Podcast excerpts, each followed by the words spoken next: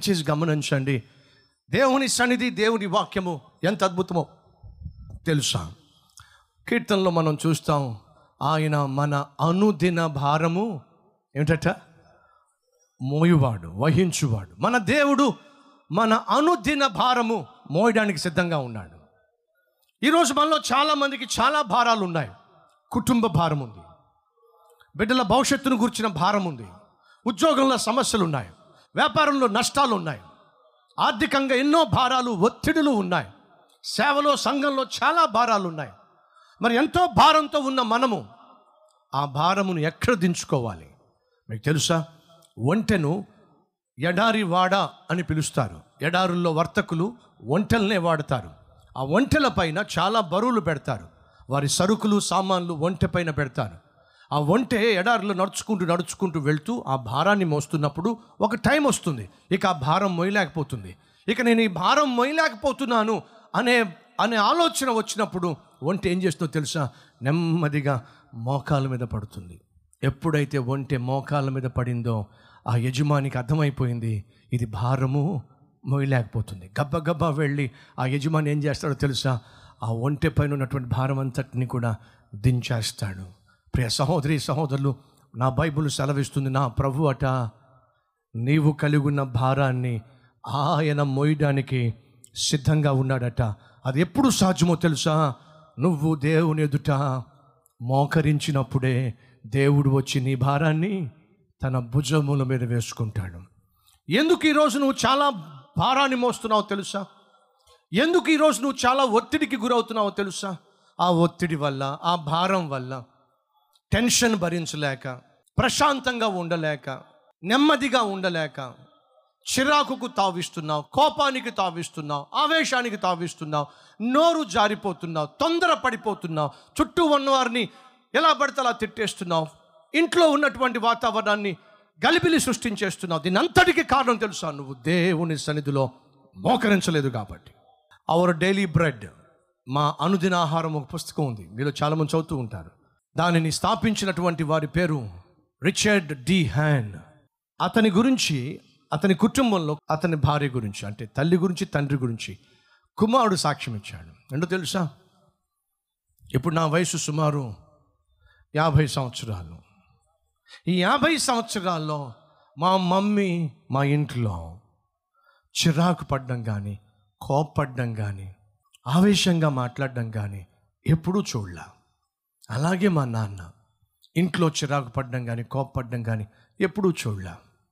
అటువంటి అద్భుతమైన కుటుంబ వ్యవస్థ దేవుడు నాకు ఇచ్చాడు ఒకరోజు మమ్మీని అడిగాను అమ్మా ఇంత ప్రశాంతంగా ఇంత సమాధానంగా ఇంత నెమ్మదితో కూడినటువంటి కుటుంబ వ్యవస్థ ఎలా సాధ్యమైంది? అప్పుడు ఆ తల్లి చెప్తుందట మీరెవ్వరూ లేవక మునుపు నేను లేస్తాను. లేచిన వెంటనే మోకరిస్తాను. నా భారం అంతటిని కూడా నా ప్రభువుకి అప్పగిస్తాను. తేలికగా కుటుంబ వ్యవస్థను నడిపిస్తాను. ఇప్పుడు జాగ్రత్తగా వినండి. మనం వాకిలి ఊడుస్తాంగా? వాకిలి ఊడుస్తారు కదా? నేను కూడా చిన్నప్పుడు వాకిలి ఊడ్చేవాడిని మీకు తెలుసా? ఆయా సందర్భాల్లో నా మనసు బాగున్నప్పుడు మమ్మీకి హెల్ప్ చేయాలని చెప్పి చీపురు పట్టును ఓ దుమ్మంతా దులిపేవాడిని. ఇంకా పక్కింటి వాళ్ళు ఎవ్వరు బయట రావడానికి వీల్లేదు. ఎందుకని మొత్తం చ- ఊడుస్తూ ఉంటే ఆ దుమ్మంతా లేచి పక్కింటి వాళ్ళు పడేది.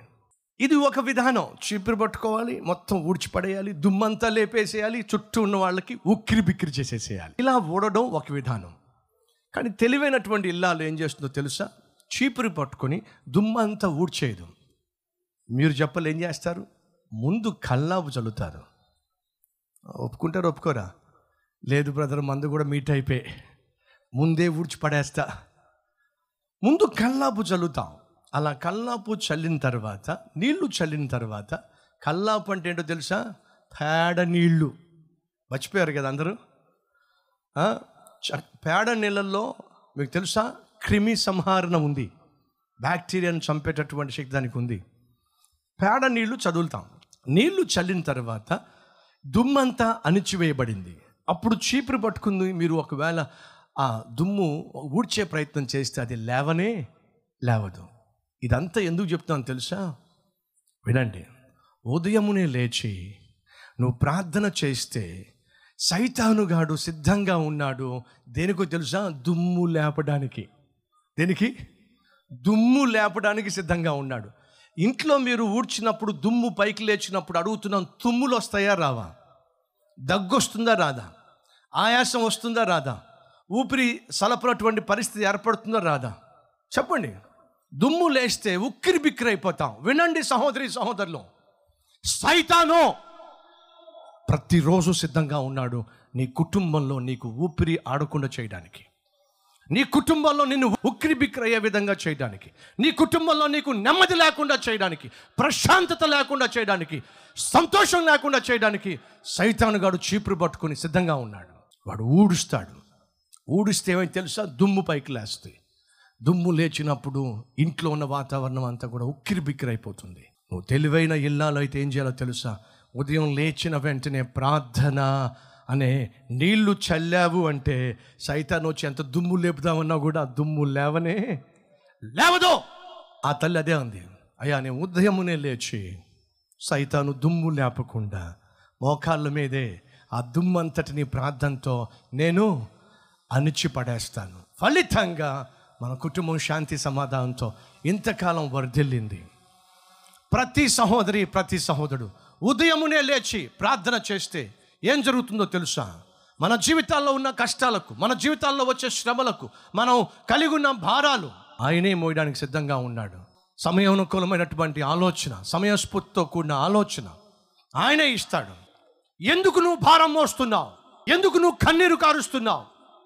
ఎందుకు నువ్వు భయపడి చస్తున్నావు? ఎందుకని వణికిపోతున్నావు? ఎందుకని టెన్షన్ పడుతున్నావు? కారణం తెలుసా? నీ భారము నువ్వు యహోవా మీద మోపటం లేదు కాబట్టి. నీ చింత యావత్తు నా మీద మోపము. నేను నీ గురించి చింతిస్తున్నాను అని దేవుడు చెప్తూ ఉంటే ఎంతసేపు కూర్చుని ఎడవడమే ఎంతసేపు కూర్చుని బాధపడ్డమే? సహోదరి సహోదరులు ఎందుకని ఇంత అద్భుతమైనటువంటి దేవుడు మన భారాన్ని వహించడానికి సిద్ధంగా ఉంటే ఆయన నిర్లక్ష్యం చేస్తాం.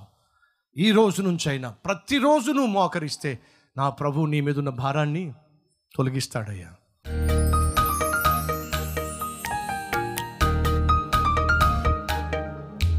పరిశుద్ధుడు అయిన తండ్రి ఎవరెవరితో ఏ కోణంలో మాట్లాడావో నీకే తెలుసు నాయన. సూటిగాను స్పష్టంగాను జీవితంలో అత్యంత విలువైన విషయాలు ఏమిటో? మేము నిర్లక్ష్యం చేస్తున్నవి ఏమిటో? మాతో మాట్లాడావు ప్రభానికి స్తోత్రాలు. ప్రార్థనను వాక్యమును నిర్లక్ష్యం చేస్తే భారము మేమే మోయాల్సి వస్తుంది. పాపాన్ని జయించలేక పాపంలో సైతాను యొక్క బాణాలకు కుప్పకూలిపోవాల్సి వస్తుంది.